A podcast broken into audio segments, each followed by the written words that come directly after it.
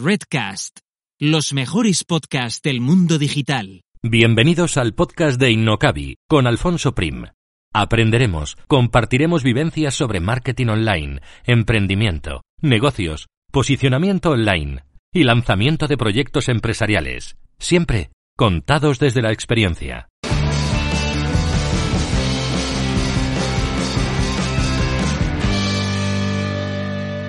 Y antes de pasar al contenido principal de hoy, un mensaje del patrocinador de este episodio que es SEMRAS, la herramienta de SEO y marketing online que empleo en todos mis proyectos y en los de mis clientes. Una auténtica navaja suiza que te permitirá mejorar el posicionamiento orgánico de tu web. Y además, en las notas del programa encontrarás un link que te llevará a una prueba gratuita de 14 días. innocabi.com barra prueba 14 días y espero que disfrutes de la herramienta si te decides a probarla y por supuesto del contenido que viene a continuación. Así que me despido y te dejo ya con la entrevista de hoy. Un saludo.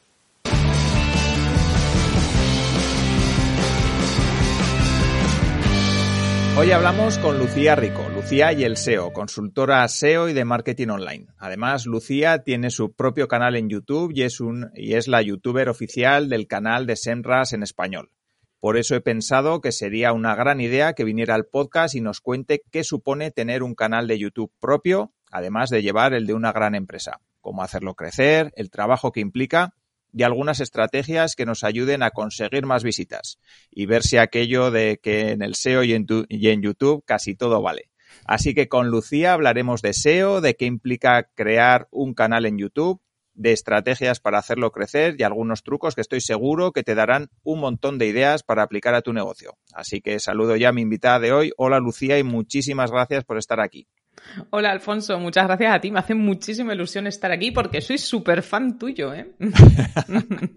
pues, pues a mí me hace mucha ilusión, bueno, que me digas eso, eh, ya. porque no es habitual, vamos, no soy, yo qué sé. ya, pero entre Lean, o sea, eres de las pocas personas que he encontrado que vincula el tema de Lean Startup y demás al SEO y eso es una cosa con la que me identifico bastante, entonces, pues eh, tenía que encontrarte, ¿sabes?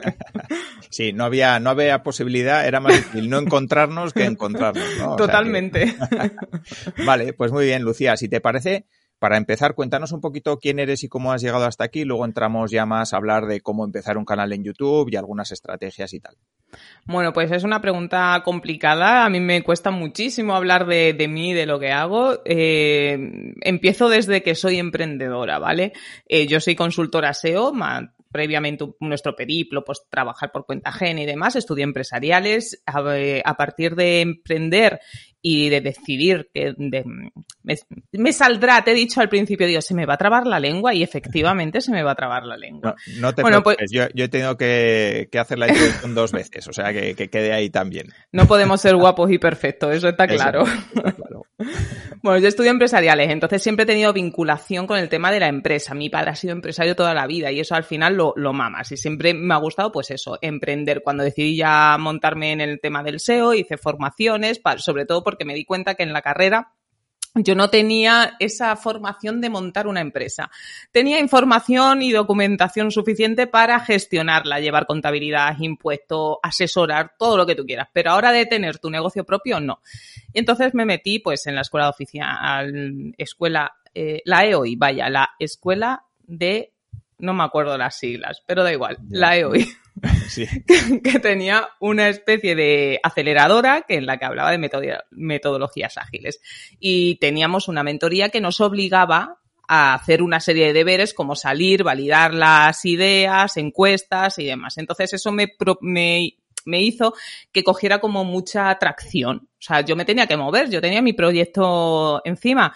Entonces me moví durante muchos, durante ese tiempo mucho. Eh, al tiempo simultáneamente estaba haciendo un máster de marketing digital. Entonces me fui moviendo mucho y he trabajado mucho y y me esfuerzo por hacer las cosas bien y creo que es lo que me ha llegado, llevado hasta aquí. Sí que es cierto que todo lo he ido volcando en, en internet, bien sea en redes sociales o en página web, porque soy una firme defensora de la marca personal y eso me ha generado muchas oportunidades. Entonces, creo que todo, toda esa mezcla de cosas es lo que me ha, me ha traído hasta aquí hoy y veremos dónde termino. Que una cosa es llegar, otra cosa es mantenerse y otra cosa, ¿sabes? Sí. Sí, sí, pero eso está bien. Eh, al final es un poco la incertidumbre de emprender, ¿no? Que nunca sabes dónde vas a llegar y eso tiene su chispilla, pero también tiene su punto de, joder, ¿qué, qué pasará mañana, no?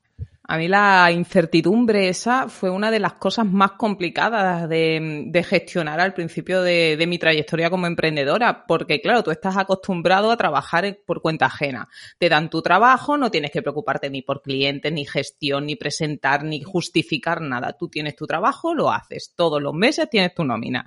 En el momento que te das cuenta de que si no sales a la calle no captas clientes, que de ti depende la buena ejecución de un trabajo y de que ese cliente se mantenga contigo y que se puede ir en cualquier momento. O sea, cuando te das cuenta de todo lo que influye en tu estabilidad, te das cuenta que estabilidad no tiene, que todo es incierto y que tienes dos opciones. O te echas a llorar en una esquinita o dices, pues a sacar para adelante la cosa y, y lo que haga falta, que no queda otra.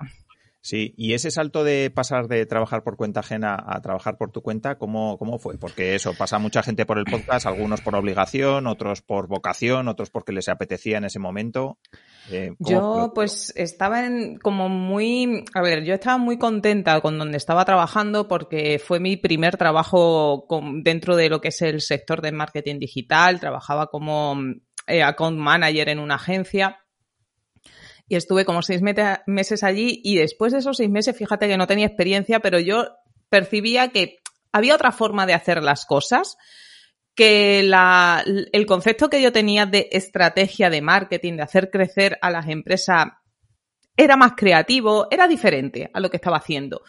Y como no podía desarrollarme creativamente, porque soy muy creativa y no podía, estaba todo como muy atado, que luego entendí el por qué se atan las cosas en las empresas, también te, lo tengo que decir, pero en ese momento yo sentía de, jo, es que estoy como muy encorsetada y necesitaba hacer las cosas a mi manera. Yo esto lo puedo hacer. O sea, empezó a rondarme eso en la cabeza. Yo esto lo puedo hacer sola, no sé qué, captar clientes si no tengo el techo y papá, pa, y yo eso me lo iba repitiendo constantemente, me lo creí y hasta que un día dije, dejo el trabajo y me hago autónoma, que sea, que cuidado también, me costó muchísimo, al menos dos meses tomar la decisión de decir, dejo el trabajo, porque yo estaba indefinida, era responsable de, la zona de Extremadura, en fin, o sea, estaba bien dentro del trabajo pero no estaba bien a nivel de desarrollo. Entonces lo, dejé y me costó muchísimo tomar esa, esa decisión.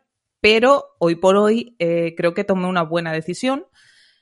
Es muy complicado el tema de emprender. No creo que para emprender sirvamos todos porque no se nos enseña y demás, pero claro, a toro pasado yo creo que me ha merecido mucho la pena.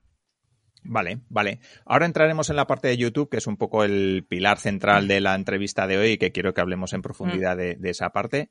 Pero sí que me gustaría que nos cuentes un poquito tus inicios. ¿Cómo, cómo empezaste a darte a conocer eh, tu marca personal, que es muy característica y muy tuya también, que, que me parece que eso es muy bueno y muy interesante? Cuéntanos un poquito esa parte. ¿Cómo definiste tu marca personal? ¿Cómo te empezaste a dar a conocer? esa, esa parte que creo que es importante. Vale, a mí me costó mucho porque yo venía, antes de, trabajar en agencia, yo tenía un blog personal de costura porque me cogió en plena crisis, eh, tuve que dejar mi trabajo, yo estaba en otra comunidad porque estaba embarazada, mi pareja no lo trasladaban, en fin, me tuve que volver para acá, dejar mi trabajo, entonces yo dije, va, pues voy a hacer un blog, siempre había tenido blogs de cosas, eh, de costura para ser modista digital. Yo en mi mundo de Yuppie. Luego te das cuenta que no tienes ni, ni maquinaria, ni personal, ni que se te va de costes, en fin.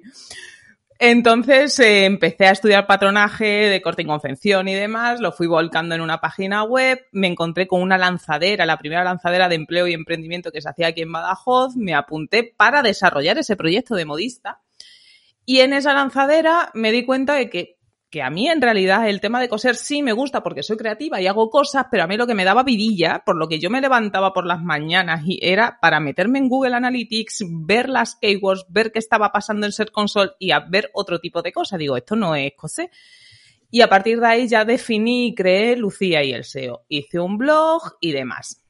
El primer trabajo que encontré relacionado con esto fue en, en, esa agencia que te comentaba y lo hice mediante una, una ayuda de una especie de kit digital que había en esa época, te estoy hablando hace 7, 8 años, y había unas empresas homologadas, como pasa con el kit digital, unas agencias homologadas. ¿Yo qué hice? Pues en mi blog de Lucía y el SEO de Blogger, que de hecho se puede ver por ahí, eh, hice landings a cada una de esas empresas homologadas, pues con un preci que hablaba de todas las estadísticas que había obtenido en mi blog de costura, con las certificaciones de Google, que son las que me saqué yo, que ya estaban desfasadas entonces, ojo, cuidado, pero yo era lo único que tenía, era autodidacta. Entonces, pues yo me los puse ahí la foto de mis diplomas, un título de la Cámara de Comercio sobre creación de páginas en WordPress, todo lo poco que tenía relacionado con digital.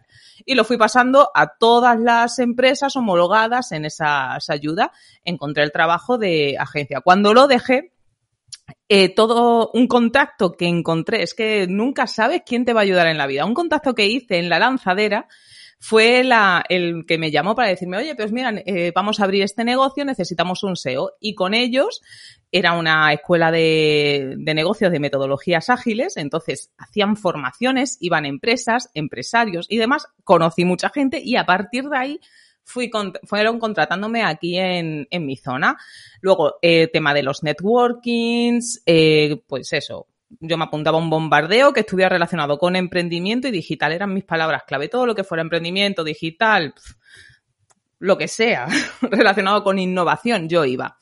En el mundo digital a mí me costó mucho dar el, cambiar la personalidad de mi blog de costura, que tenía también una personalidad, un tono de marca muy definido, a Lucía y SEO yo no sabía. Entonces lo que se me ocurrió es, vamos a ver, ¿qué te gusta a ti? A mí me gusta mucho, yo soy muy bizarra, me gusta mucho cine de barrio. Digo, bueno, pues lo de cine de barrio puede ser guay.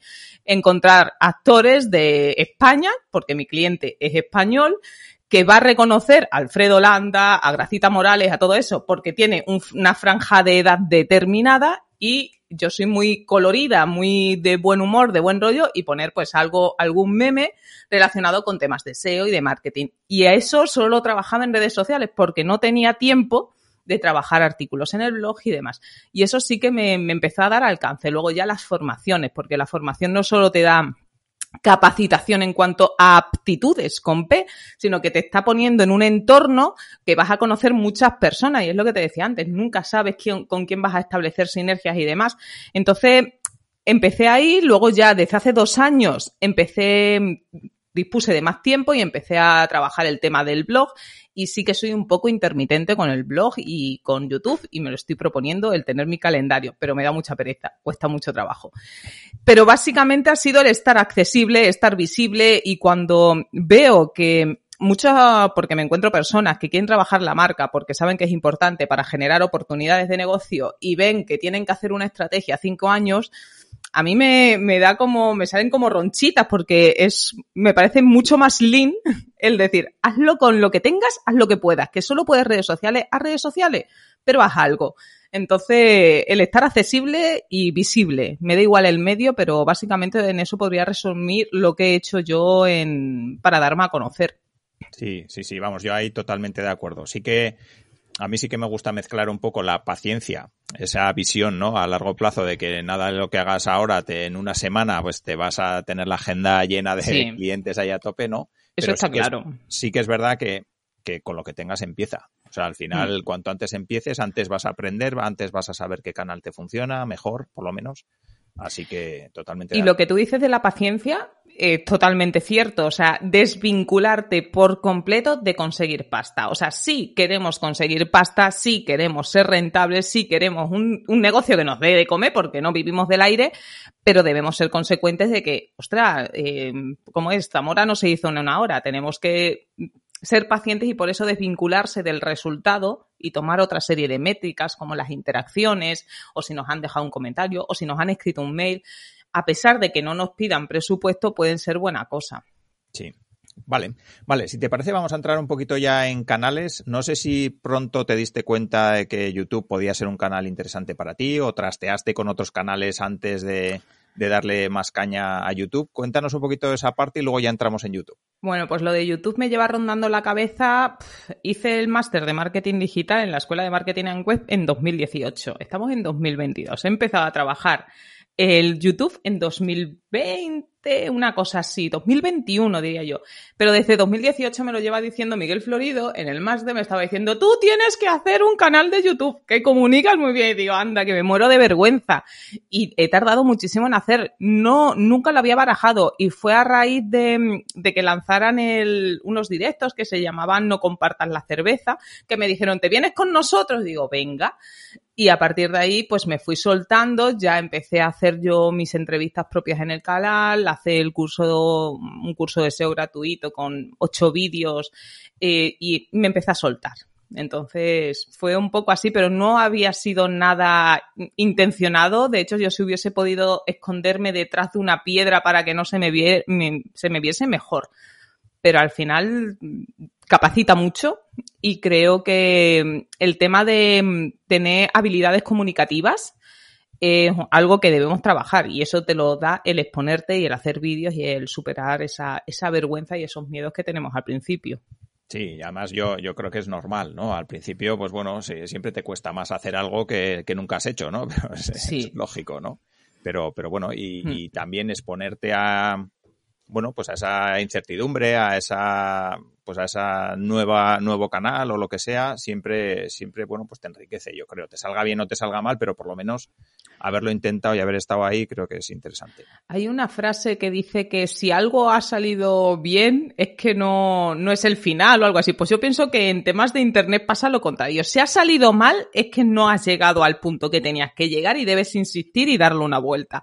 Entonces yo pienso que vale más la constancia el que tú vayas haciendo, pues, yo qué sé, un vídeo cada dos semanas, no te digo toda la semana, pero cada dos semanas y lo hagas durante dos años, al final te va a dar un rendimiento de alguna forma. O sea, esto es así, es como la agricultura. Siembra y al final recoge cuando llega el tiempo. Sí, sí, sí, es verdad. Vale, pues cuéntanos un poquito eso, ¿cómo empezaste con el canal de, YouTube y cuándo te has convertido pues, en la youtuber oficial de, que decía en la introducción de, de Semras? Bueno, pues en YouTube, pues creo que empecé pues 2020, una cosa así, 2021, con algunos vídeos sueltos que iban acompañando pues eh, artículos de que, iba haciendo o, si hacía un web posting, hacía un vídeo especial para ese web posting o si mm, tenía varios artículos y demás de mi web, eh, los hacía en versión vídeo. La idea también era es que, que en vídeo me parece que es más fácil posicionar, ¿sabes? Si al final con los carruseles y como están cambiando la SERP, pues siempre el vídeo es una buena opción. Cada vez hay más vídeos en la SERP. Y mm, fue a raíz de hacer el curso de SEO gratuito que a mí me, me, cogió, o sea, totalmente desprevenida. O sea, yo pensaba, digo, bueno, si se apunta a 100 personas, ni tan mal, ¿sabes? Se, se apuntaron cerca de mil. O sea, eh, o sea, yo estaba flipando porque no tenía mucha comunidad eh, y eso no, no, sé qué pasó. o sea, que a la gente le dio por, por, apuntarse al curso y eso me dio mucho crecimiento tanto en YouTube como, como a nivel de suscriptores en la newsletter. Con lo cual a mí me dio mucho aprendizaje porque al final lo, lo que pasa es que no rematé, pero al final estás validando una, una, una hipótesis, ¿sabes? Entonces, lanzar cosas sin pretensiones, en modo estilo me la cargué, que es como está hecho mi vídeo, porque si tú lo ves, ni la iluminación, ni, o sea, lo veo ahora y digo, bueno, no es que haya mejorado muchísimo, pero sí que notas determinadas carencias, el sonido, por ejemplo. Pues eh, con eso crecí un montón y en cuando fue, estamos en 2022, pues en 2021 eh, se contactó Senras conmigo para que hiciera un vídeo sobre, no recuerdo qué, creo que era el calendario editorial y demás. Y al poco eh, me escribió para si quería ser la, la cara visible de, de, YouTube para el mercado hispano y demás. O sea, yo súper fan de Senrat, tú verás. O sea, no, o sea no, no, podía decirle que no. O sea, pues claro que sí. Y bueno, y veo ahora todo lo que me está llevando y la evolución, sobre todo en los vídeos, que no eres consciente hasta que no ves el primero y ves el último. Y es un esfuerzo, pero que, que, oye, que al final le estoy cogiendo el punto a lo del tema de los vídeos y también pienso que es todo una consecuencia de lo que te decía al principio de la marca personal. O sea, al final te está dando el trabajar y el ser visible unas opciones que de otra forma no solo ni se te pasan por la cabeza, sino que no tienes capacidad de obtenerlas. Así que, pues ese ha sido el periplo hasta convertirme en youtuber de Senras. Vale, vale, pues perfecto. Si te parece, vamos a intentar analizar ¿cuáles serían los pasos que con tu experiencia, eh, algunos seguramente, bueno, pues habrás cometido algunos errores, habrás acertado en muchísimas cosas, pero si tuvieras que dar un consejo a esas personas que nos están escuchando sobre cómo empezar un canal de YouTube, ¿qué les dirías que tienen que tener en cuenta? No sé, a nivel de estrategia, a nivel de contenidos, a nivel de lo que sea, lo que, lo que te parezca. Eh, YouTube está orientado para aprender. Entonces, eh, lo más interesante que puede hacer una persona de cualquier sector que quiera empezar por YouTube es enseñar cosas. Y sobre todo, eh, enseñar cosas, porque muchas veces nosotros tenemos miopía dentro de nuestro sector como profesionales y pensamos que todo el mundo está como súper capacitado y no siempre es así. Nosotros estamos haciendo zoom dentro de nuestro sector y vemos todos los que están por encima nuestros, que son nuestros referentes, pero hay mucha gente por debajo que necesita aprender y que quiere aprender igual que estabas tú hace siete años. Entonces, eso el hacer el contenido para esos perfiles muchas veces genera esa heridita de ego de voy a parecer idiota hablando de estas tonterías, de eh, cosas para dummies, cosas para principiantes. Pues yo creo que eso nos lo tenemos que quitar y si alguien quiere empezar creo que es una buena forma de explicar cosas relacionadas. Ojo, esto es muy importante, relacionadas con tu sector. No me vengas hablando, porque yo hice un artículo de que nos enseñó Chiquito de la Calzada sobre SEO que, posiciono por chiquito GIF, que llame tú lo que me puede retornar a nivel de negocio. Entonces, siempre relacionado con nuestro sector eh, y contenido que sea didáctico. Porque al final eso, una persona que te va a contratar, no te va, no te va, es poco probable que te contrate un profesional. O sea, la persona que te va a contratar no va a tener ni idea de lo que es este sector y por eso te contrata. Entonces, contenido que sea facilito, el tono de la comunicación, que no, no me utilicen muchos palabras, que luego la gente no entiende, y que sea, pues eso, didáctico. Vale, vale. Y a nivel de, no sé si de, equipamiento, porque seguramente que es otro, yo qué sé, cuando hablo gente que va a empezar un podcast y qué micro me compro y la iluminación y tal, a, ver, que no es tan complicado, que yo empecé con el iPhone y los cascos que llevo puestos, o sea que tampoco... Justo, eso es lo que te iba a decir, digo, tú eres Lin, digo, empieza con lo que tengas, o sea, yo empecé grabando con mi, con mi móvil, o sea, mi móvil tenía un micro de corbata que me cogí el más baratungo que vi por Amazon, y dicen no se escucha una mierda, claro, el más barato, tía, o sea, ¿qué pretendes? Y, ya está, no te, no te compliques, o sea, con que te pongas cerca de una ventana, que, te, que, se te vea bien y que se te escuche medianamente bien, empieza, ya irás puliendo y comprando cosas conforme vayas avanzando. Yo después me compré la cámara webcam que tengo de Logitech, el micro más o menos decente y ya grabo desde aquí y me gustaría pillarme una reflex más Pro y demás, bueno, pues ya veremos la siguiente fase. ¿Sabes? Pero esto tiene que ser algo escalonado y sobre todo cuando estás empezando, a no ser que seas una empresa o que tengas montante, tú sueles empezar con pocos recursos. Así que. Sí, hombre, yo creo que sí que es muy importante el sonido. Eh, eso, intentar por lo menos que se te escuche bien, porque si no es muy molesto para la gente que, hombre, en un podcast lógicamente, porque es lo único que hay, ¿no? Pero, hmm pero cuando es vídeo yo creo que es muy molesto los vídeos que no se escuchan bien y que tienes que andar. Te digo porque a mí me ha pasado, vamos, me ha pasado 400 veces, o sea que... A mí una de las cosas que me, me siguen comentando dos años después en un vídeo es la música que, que tengo de fondo, que en unos vídeos está como muy alta, ¿sabes? yo sin tener ni idea de edición, tú me contarás, pues demasiado que tienes editado, tienes cortado y pegado el vídeo con música, ¿sabes? pues eso son cosas que, bueno, pues tienes que pasar la vergüencilla al principio de hacerlo mal para luego ir puliéndolo y hacerlo bien, así que el sonido de la voz es súper importante, en eso estoy de acuerdo contigo. Y luego, si la edición te sale más, pues no, pues ya saldrá bien, no, no pasa nada. Sí, sí, sí. Vale, y a nivel de trabajo, ¿qué supone tener un canal en YouTube? Porque lo mismo, ¿no? Eh, mi hija, su día, quería ser youtuber. Mi hijo, mi hijo. claro, los ve ahí y dice, va, estos se están forrando, eh, están ahí hablando delante de una cámara, qué maravilla, qué gozada, yo quiero eso, ¿no? Eh, pero bueno, cuando te pones en plan serio y en plan profesional, pues detrás hay muchísimo trabajo y estrategia también. Cuéntanos un poquito en tu caso. Yo en mi caso, para empezar por el tema del hijo, yo le, dijo, le digo que no se preocupe y que juegue, o sea, que traste. Y esto es importante porque luego los niños ven cosas en Internet, se piensan que es el mundo real y no es el mundo real. O sea, no tenemos que darle tanta importancia a eso. A nivel profesional, pues requiere mucho tiempo, o sea, requiere tiempo para grabar, que a mí me da, es lo que más pereza me da de decir, joder, me tengo que poner mona para salir en la tele con los focos, con el micro, oh, qué pereza. Eh, luego requiere un guion, que yo en este caso lo que intento hacer siempre es aprovechar los artículos que tengo del blog para poder cambiarlos de formato y así, pues quieras que no, ya no trabajo 15 veces, trabajo solo una. Em, requiere pues el tiempo para grabar, el tiempo, el saber lo que vas a decir.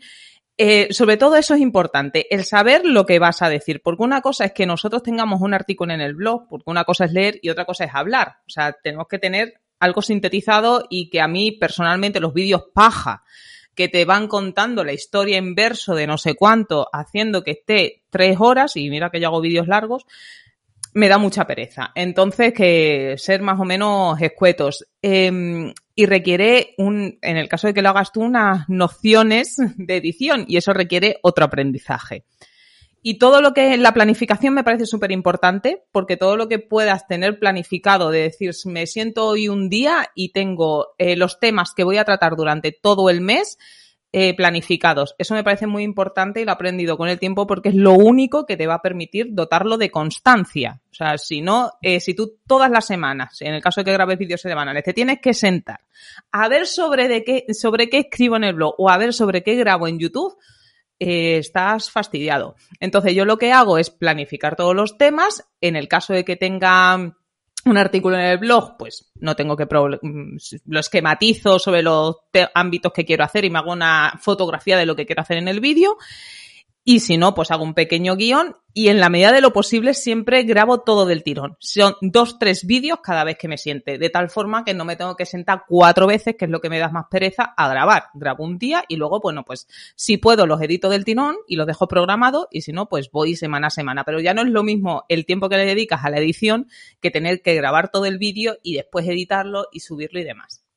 Sí, Sí, sí, yo, yo también, vamos, yo creo que la planificación es fundamental. A mí en el mm. podcast, por ejemplo, también me pasa, ¿no? Y cuando antes que escribía mucho más en el blog, también. Eso de sentarte y no saber de qué vas a hablar es, es complicado. O lo piensas antes de sentarte, o tienes una planificación, o si no, es. Sí, sí, sí. Incluso mm, yo me lo tomo como si fuera un artículo de un blog, eh, cada vídeo, o sea, en el sentido de que, bueno, pues le meto la introducción, le meto los temas que quiero hablar, la despedida, pero yo ya sé más o menos qué es lo que quiero enlazar dentro de ese blog, porque la idea, al final, es que tú pases el mayor tiempo posible en YouTube. Entonces, una forma también es de en base a lo que tú estás generando, te vaya generando la reproducción de otros vídeos que al usuario le interese yo creo que te lo comentaba el otro día, yo lo veo como un artículo de blog, pero en versión vídeo, con sus enlaces internos eh, y luego la, bueno, pues eso, luego si quieres hablamos de cosillas, pero en la descripción meter enlaces y todo esto. Vale, vale, sí, sí que me gustaría eso, eh, pensar en qué momento puedes empezar a monetizar. Bueno, o quizá un paso antes, ¿no? Cuando tú lanzas un canal en YouTube, lo haces por algo, ¿no? Entonces, ese algo, pues entiendo que tienes que pensarlo antes de comprarte el micro, antes de... Entonces, eh, no sé qué opciones, bueno, se me ocurren opciones, lógicamente, pero bueno, me gustaría que tú nos comentes alguna, qué opciones puede haber a la hora de sacarle rendimiento a un canal en YouTube. Bueno, dependiendo también de lo que, del tipo de canal que tú tengas. O sea, yo el mío soy muy culona para determinadas cosas, entre ellas para monetizar, pero una de las cosas que sí que estoy haciendo es el tema de los patrocinadores. O sea, el tener patrocinios dentro de los vídeos, bien sea monetario o bien por herramientas, por uso, por lo que sea.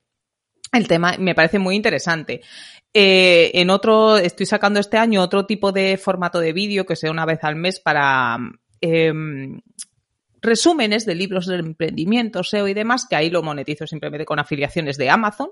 Y luego están las visualizaciones que tienes, pero para eso tienes, sí que es cierto que llegar a las monetizaciones de YouTube es complicadete, porque tienes que tener más de mil seguidores, más de cuatro mil horas de visualización y entonces tienes que generar muchísimo contenido antes de ese tipo de monetización. De todas formas, volvemos al tema de la marca personal.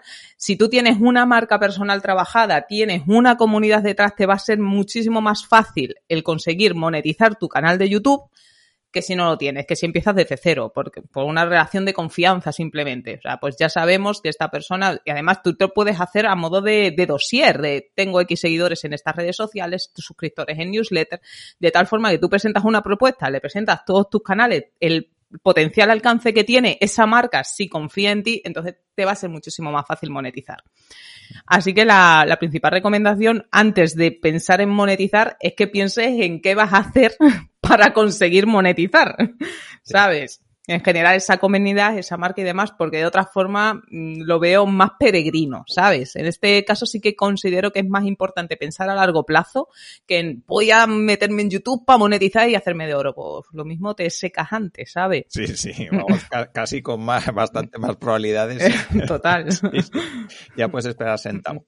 Mm. Eh, vale, sí que me gustaría que hablemos un poquito también de esas estrategias para posicionar vídeos, para, o, o mejor dicho, vamos a empezar un paso antes también. Vamos a ver, eh, no sé, ¿qué consejos darías a esas personas que van a empezar un canal en YouTube eh, para que creen unos vídeos, pues que, en cierta medida pues tengan sentido, que luego se puedan posicionar, qué tal, qué, cuáles son los tres o cuatro consejos que les darías a la hora de crear esos vídeos? Basado en los... Luego hablamos de posicionar, pero ahora solamente a la hora de crear, eh, yo qué sé, poner una carátula, no sé, yo es que soy la. Yo, yo paso de las carátulas. O sea, paso. David la dice que hago las carátulas más. No sé, no recuerdo qué palabra utiliza, pero como muy coloridas. Sí. Y mm, yo es que, claro, o sea, veo que en, dentro de mi sector, la mayor parte de las miniaturas que veo son todas como muy agresivas, muy viriles, ¿sabes? Muy oscuro, muy rojo, muy amarillo, muy... ¿sabes? A mí eso no me identifica, ¿sabes? mira que nunca me ha gustado el rosa, pero digo, el otro día lo estaba pensando, y es que lo tengo todo rosa, pues era, no sé, para... Joder, solo por, llevar la contraria. que, digo, es que veo tanta, tanto negro, tanto oscuro, tanta potencia que digo, joder, digo, a mí me, parece, me apetece ponerme lacitos, ¿sabes? Pues en definitiva que te identifique contigo, porque yo no soy nada buena diseñando, pero ni de lejos, o sea, yo me baso en canvas y en plantillas y además siempre busco colorful. Digo, todo lo que sea colorito, arcoíris, me vale, me viene bien. Entonces, pues jugar un poquito con eso y que tú veas las, miniaturas que están subiendo los demás, porque es, lo que te decía, si yo veo que todas son negras, amarillas, rojas, con letras muy estridentes, muy varoniles, tío, o sea, se lo tengo todo por hacer para destacar. O sea, si el, ponerlo rosa ya va a destacar, el poner un lacito rojo y algo cookie, por decirlo de alguna manera, ya va a destacar porque es diferente a, a, lo que se está haciendo. Entonces, echarle un ojo siempre y que ese, ese diseño de tu miniatura, que sí, que destaque, que tú visualmente digas, vale, me llama la atención, porque hay que ser objetivos, porque muchas veces lo hacemos, bueno, pues esto para mí no sé qué, pero tú objetivamente, si te encuentras eso en, en YouTube, en una red social, ¿te pararías a, al menos a mirarlo? Ya no te digo hacerle clic, al menos al mirarlo. Si es así, adelante y pon esa carátula. Si no, no. Y otra cosa es que te identifique y te represente. O sea, a mí no me gusta el rosa, pero me gustan eh, los colores que utilizo y que esté dentro, pues, de eso de tu gama de arco iris, en mi caso, de logotipo, imagen de marca, ¿no? Pero que te identifique y que te represente.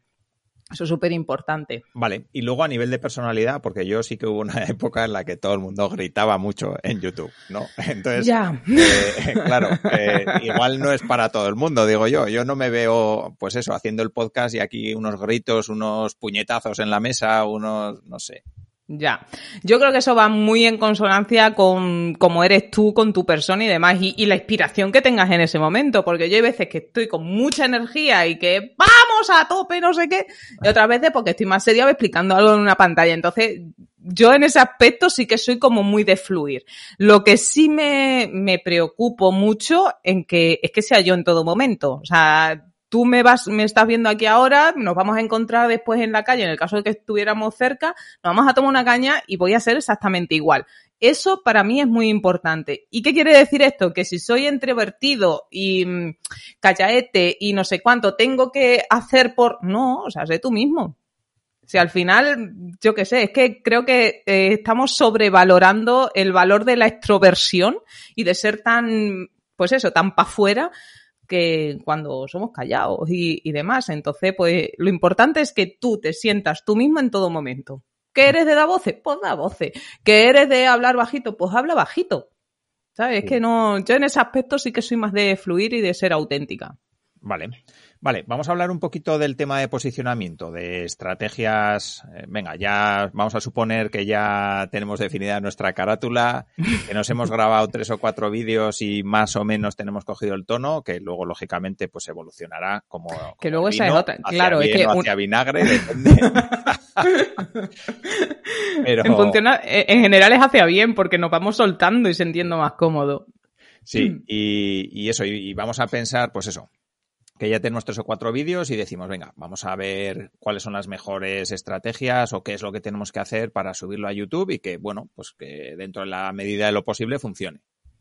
Vale, eh, yo cuando empecé a subir vídeos, eh, no recuerdo, a los tres, cuatro meses, alguien vio mi vídeo, me escribió por Facebook y me dijo, te voy a dar unos consejos, dice, porque lo haces muy bien y tienes que conseguir más, eh, más alcance. Enlanza unos vídeos con otros, mete etiquetas y no sé qué. Y dije, vale, me voy a informar porque este señor me quiere ayudar.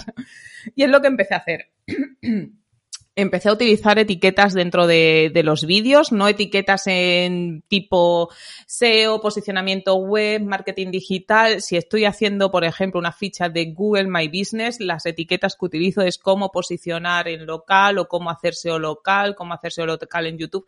Utilizo long tails, como si fueran incluso títulos en muchos casos de, del propio vídeo. Eh, más cosas. Otra de las cuestiones que, que he aprendido a jugar con las mayúsculas y las minúsculas en los títulos, es decir, poner todo un título en minúscula y aquello que puede generar más interés no tiene que ser siempre gratis. Puede ser, por ejemplo, ser console, pues es algo que mola mucho a los que somos SEO y demás. Uh, ser console, allá que voy. Eh, intentar jugar. ¿Es o no es? Sí, sí, es verdad, pero habrá alguno, nos estarán escuchando y dirán, estos dos están zumbaos. Yo veo Search Console y salgo por patas, ¿no? Dirá alguno, no sé, pero nosotros sí es verdad que ves Search Console en grande y dices, venga, a por Hombre, al final es psicología, ¿sabes? Igual que otra cosa que, me, que es una gilipollada. Si tú te paras a pensar todo lo que te estoy diciendo y son gilipolladas. El emoticono de la bomba, ese mola. O sea, ese, ese, igual que las red flags. O sea, utiliza red flags y dice, voy para allá, pero vamos, como un mirlo. Pues ese tipo de gilipolladas, de, de nimiedades funcionan bien, porque al final estás llamando la atención. Cosas que también hago que no hacía antes, sobre todo, es describir en el cuerpo del vídeo de qué va ese vídeo. Depende cómo me dé el día y cómo vaya de tiempo, me gusta poner, eso sí que me gusta hacerlo, otra cosa es que lo haga. Me gusta ponerle los tiempos con las secciones. Por eso es importante el tema del guion, porque con el guion tú ya sabes, voy por sección, luego en el vídeo te irá en el minuto 2 o en el minuto 3, pero tú sabes que va secuencialmente. Y eso, en los vídeos que he logrado posicionar, al final te aparece en la hoja de resultados de búsqueda, tu vídeo y debajo la línea temporal con los, con los minutos de tiempo. Entonces es muy útil eh, el hacerlo así. Em, dentro también de la descripción, aparte de esa sinopsis del tema, también me gusta poner las formas de acceso de, para localización, con eh, contenido que enriquezca ese contenido que tenga en el blog. Pues si estoy hablando, yo que sé, del keyword research, pues tipos de, ser de intención de búsqueda, eh, cómo hacer el keyword research que tenga un artículo en el blog, cómo priorizar las keywords, todo lo que está relacionado dentro de mi blog con ese tema que estoy abordando de las keywords, meterlo también en la descripción para enriquecer ese contenido y que tenga más información la persona. Y eh, y del mismo modo que te decía de marcar los tiempos en la descripción con cada sección del vídeo, dentro del vídeo poner las tarjetas. Las tarjetas de vídeos, eh, pues yo qué sé, para hacer el keyword research tengo que conocer mi modelo de negocio. Enlace a al vídeo del Canvas en el en la tarjeta del vídeo. Pero ahora lo que estoy empezando a testear también es meterlo dentro de la descripción del vídeo para que a lo mejor me llevo por ahí otros clips, otros clics. ¿Y qué más? Las listas de reproducción. También la, me gusta todo que esté categorizado por lista de reproducción. Y ahora eso lo tengo un poco caótico, pero sí que puedo ver por lo menos cuáles son las listas que más interesa, que en definitiva en mi caso va a ser el SEO de vale, que tengo. Vale, interesante. Y a la hora de crear tu, digamos, tu canal, eh, no sé, eh, pues eso, cuando entras en el canal tuyo, por ejemplo, y ves eh, la imagen general, ves los links, ves un vídeo introductorio, Eh, danos algunos consejos también para crear todo eso y que tenga un aspecto profesional. Es una es una de las cosas que quiero actualizar porque lo tengo así desde que empecé el canal. De hecho, la imagen tú la ves, está cortada y demás. Sí que es cierto que Canvas es maravilloso.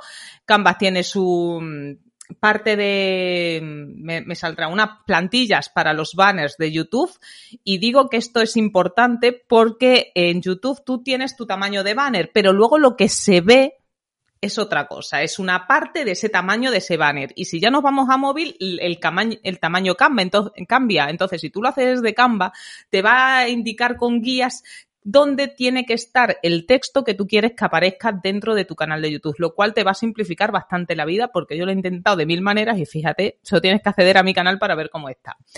Otra cosa, que eso se lo cogía al Tito Romu cuando hizo su curso gratuito de Crecetube, es hacer el pequeño vídeo introductorio, que ahora yo lo tengo de un curso de marketing estratégico que tengo sin terminar. tengo que actualizarla. A ver, o sea, no me da tiempo a todo. Pero sí que es una pequeña sinopsis de 30 segundos, de menos de un minuto, de lo que va a encontrar en el canal. Me parece muy interesante porque al final va a ser como son vídeos tan cortos, te van a sumar horas de reproducción sin darte cuenta porque son cortos, se ven. ¿Y qué más? Eh, las listas. Luego yo con las listas sí que es cierto, con lo único que voy actualizando es jugando mucho con lo que pongo arriba y abajo. Ahora no sé si tengo los libros, o sea, los libros, digo, los vídeos arriba y creo que debajo está el curso de SEO gratis o algo así tengo. Pero eso sí que es cierto que lo voy modificando. De hecho, le quiero cambiar para poner un poco más arriba el tema de los directos que hago y jugar con otras cosas. Pero básicamente, yo soy muy de jugar. Así que. Sí, hay que experimentar, está claro. En YouTube, en, el SEO, en el emprendimiento, en cualquier cosa que hagas, yo creo que al final. Hmm. Tener la receta mágica para que te salga bien a la primera, pues no hmm. sé. No, yo no he conocido a nadie. No, sé. no, no. Eso es leer, pero sobre todo experimentar. Sí. Sí, sí. Vale, y Lucía, ya para ir terminando, sí que me gustaría de todo este recorrido que nos has comentado, que nos cuentes algunos errores, aprendizajes de, todo este tiempo que llevas pues eh, emprendiendo y con tu canal en YouTube y siendo pues eso, la cara visible de Senras. ¿Errores respecto a YouTube? Sí, que pues eso, que cosas que no sé si vamos a llamarles errores, pero bueno, cosas que en su día pues podía, o ahora mismo, eh, mirando, la, echando la vista hacia atrás, que digas, joder, igual si no hubiera hecho aquello, pues hoy podría estar no sé dónde. Bueno, yo en general tengo mala memoria, o sea, en el sentido de que quiero tener mala memoria porque no me voy a estar flagelando todo el día. Pero de errores, pues el tema de la edición, las músicas. O sea, yo cuando veo esa edición o los cortes que metía con la edición, madre del amor hermoso, pero sobre todo cada vez que me, que me escriben un mensaje de qué alta tienes la música, y digo, vale, ya está corregido, en los nuevos vídeos está bien. Me hace mucha gracia. Eh, ¿Qué más? Eh, la constancia. Ya, que hablamos a nivel de música, eh, danos alguna recomendación para, yo qué sé, porque lo típico es, no, este, esta canción de yo que sé quién me gusta mucho, la voy a meter en el vídeo. Eh, pues yo meto aquello que me identifique. O sea, volvemos con el tema de cada uno como sea y su nivel de, de, forma de ser, su personalidad. A mí me gusta para el tema de los vídeos poner dos músicas, una al inicio que sea siempre la misma y que me identifique. He tenido una que era como de palmas, que era como muy divertida. Y, y luego, eh, a lo largo de todo el vídeo, y esto yo escucho mucho, a mí cada vez que me escribe alguien, yo siempre lo escucho. Y me escribió una chica por Instagram un día, te estoy hablando de hace un año o dos, y me dijo, oye, eh, me gustan mucho tus vídeos, pero yo cuando me los pongo, le estoy con, dando el pecho a mi hija y me gustaría, como me lo pongo con casco y no lo estoy viendo en YouTube, me gustaría que tuviera una musiquita de fondo. Y me dijo, ¿cómo hace Luis Villanueva? Digo, pues si me lo estás diciendo y encima lo hace un top, ¿quién soy yo, alma de cántaro, para no hacerlo? Y entonces a partir de ahí le, pone, le empecé a elegir otras músicas, del mismo modo, siempre la pongo la misma para que sea reconocible, a los vídeos. Muy bajita, casi ni se percibe, le tienes que prestar atención, pero sí que es cierto que cambia mucho el, el, ver a una persona que está hablando y tiene una musiquita muy suave de fondo, cambia mucho la percepción que tienes que cuando está estás tú sola. O sea, de hecho, eh, cuando tú editas un vídeo y ya le pones la música, la introducción y demás, es que parece, en mi caso, que estoy hasta de mejor humor. O ¿Sabes? A lo mejor lo he grabado normal, pues como estoy hablando contigo, pero le pongo la musiquita de fondo y digo, joder, o sea, ¿cómo cambia? Pero tiene que ser algo que te, que te guste a ti. En los últimos vídeos he puesto una que es así tipo jazz, porque a mí me gusta mucho también el jazz y demás, y que es muy suavita y no me disgusta, es así como muy vintage y me gusta, pero intento que mantenerla en, el tiempo y que sea una música que yo escuche, que en eso sí que he perdido bastante tiempo, en escuchar muchas músicas y ver cuál me, resuena más, ¿sabes? Vale. vale, pues interesante. Ah, sí, eso que había preguntado por aprendizajes. Errores. Más bien, eh, sí, vamos a quitar la palabra error, pero bueno, aprendizajes. Pues el tema de lo que te decía, el tema de la edición, muy importante, el tema de la planificación. O sea, es una cosa que yo he aprendido a base de ir dejando el canal abandonado. Y quizás creo que ese sería el más importante. Ese y el, el perder el miedo, porque a mí me daba mucho, mucho miedo el compartir cosas. Al final todos tenemos en algún momento de nuestra vida o en varios momentos de nuestra vida el síndrome del impostor y yo eso lo tengo siempre en la chepa. Y me daba mucho miedo el compartir cosas, el hacer cosas y que luego lo viera otra persona del sector y dijera que estaba mal y que, y, y esa presión social y eso no lo tenemos que que liberar. O sea, porque al final cada uno hace las cosas y puedes estar equivocado. Y si alguien te dice, oye, pues esto está mal, pues vale, pues está mal. ¿Cómo puedo mejorarlo? Aprender y, al final, pues esto, tenemos que perder el miedo a parecer tontos. Que al final, pues, no podemos saberlo todo. Entonces, quizás esos serían los mayores aprendizajes. El empezar a enseñar la pantalla, el enseñar a hacer cosas, y, eso creo que ha enriquecido también mucho mi canal y me baso simplemente en los datos, en los vídeos más vistos son los que estoy enseñando cosas, no hablando yo sola ahí en la cámara. Vale, vale, pues perfecto. Si te parece, bueno, yo creo que hemos hecho un recorrido chulo. No sé si tienes alguna cosa más que quieras comentar, que se me haya pasado preguntarte o que digas, esto puede ser interesante. No sé, yo creo que lo he dicho todo. No, no me queda una no me queda una para adentro. Vale, mira, eh, ahora que hablamos de eso, por si a alguien le sirve o por si te ha pasado alguna vez. Ayer recibí un mensaje de, de YouTube, en, de mi canal, vamos, donde cuelgo estos vídeos del podcast, que me, que me advertían que tenía un link en el episodio que le entrevistó a Javier Marcilla, eh, un link peligroso y que me anulaba, o sea, me sacaban de, de, la, de la vista, digamos, o como se diga. Sí me quitaban ese vídeo y que me lo tomara como advertencia porque la siguiente me bloquean el canal. ¿Pero qué link era? ¿Dónde lo tenías? Pues era en, en, en la descripción de, de, la entrevista que le hago a Javier Marcilla. ¿Y hacia dónde apuntaba? Pues apuntaba a dos blogs que me recomendó él, de, de dos tíos que hablan de SEO y tal. No sé si alguno de esos lo habrán hackeado o qué, porque tampoco quise entrar. Dije, pues lo va a quitar. no, no me compliqué ni media. Claro. Y sí, no sé si te había pasado a ti alguna vez, pero a mí nunca, vamos. No, a mí lo único que, me, me pasó, que fue totalmente intencionado, em, participé en una mesa redonda en Canal Extremadura y nos mandaron el vídeo y tal, lo subí a YouTube y me dijo, este vídeo ni mi hijita, que este incumple con la política de derecho de autor. Digo, bueno, pues no pasa nada. Y es lo único. Y lo que sí que hago es todos los comentarios que me vienen de porno, de Viagra, no sé qué, los marco como spam y ya está. O sea, no, tampoco me ando con chiquitas en ese aspecto. Pero no me había pasado nada de eso y me resultado curioso. Sí, pues yo, eso, curioso, porque además eso es un link que ni siquiera va a ninguna de mis webs ni, nada. Y luego Javier Marcilla, que es un encanto, vamos, que no me mm. va a meter ahí, no me va a decir un link ahí chungo, sino que, vamos. Así que, que nada, como anécdota. Joder, qué cosas. Sí, sí. Es que está muy pijo estos de Google últimamente. Bueno, Lucía, y ya eso, para ir terminando, sí que me gustaría algo que pregunto a todas las personas que visitan el podcast, que me recomiendes algún contenido interesante, un libro, un blog, un podcast, una serie de Netflix o, de, o de HBO, vamos, que siempre digo Netflix, pero no tengo nada con Netflix. Uy, eh, he visto, o sea, soy muy fan de todo lo que son biopics y demás. Entonces, en el mundo biopic, eh, ¿cómo era? Eh, se llama en Netflix, no me acuerdo el nombre de la mujer, pero es una mujer hecha a sí misma, lo podemos buscar en un segundo. Pero va a una serie, la serie de una mujer empresaria, emprendedora, negra en 1800. O sea, si ya de por sí una mujer lo tiene complicado, negra en 1800 eh, en el sur de América, o sea, digo, si ella ha sacar adelante un imperio, todo el mundo puede. Me gusta mucho.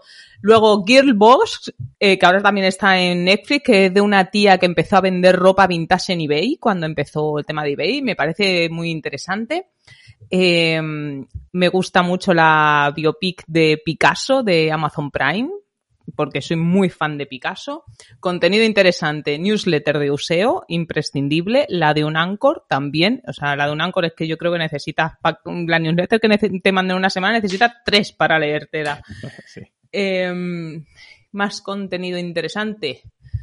Pues yo creo que eso, con esos dos a nivel de SEO va bien. Tenemos. Vale, vale, pues muchísimas gracias. Pues aparecerán en las notas del programa. Y ahora sí que ya las personas que quieran saber más de ti, que quieran contratar tus servicios, que bueno, que les ayudes a posicionar sus webs, sus canales, ¿dónde te pueden encontrar? Pues en luciayelseo.com, en, en, en mi página web y luego en cualquier red social, pues Lucía y el SEO, tanto en Twitter, Instagram, Lucía Rico en LinkedIn. Vale, vale. Pues perfecto, pues ahí también aparecerá en las notas del programa y, nada, y solo me queda darte las gracias porque, bueno, creo que ha sido una entrevista chula para todas esas personas que estén pensando en empezar en YouTube y creo que has compartido unos consejos que, bueno, y además de primera mano porque tú realmente lo has vivido, o sea que, que nada, que muchísimas gracias. Muchas gracias a ti, Alfonso. Ha sido un auténtico placer, me lo he pasado muy bien. me alegro, me alegro, yo también. Así que nada, y a las personas que han llegado hasta aquí, pues también muchísimas gracias. Espero que os ayude, que pongáis en práctica todos los consejos que ha dado Lucía y como siempre nos vemos en el siguiente episodio. Un saludo.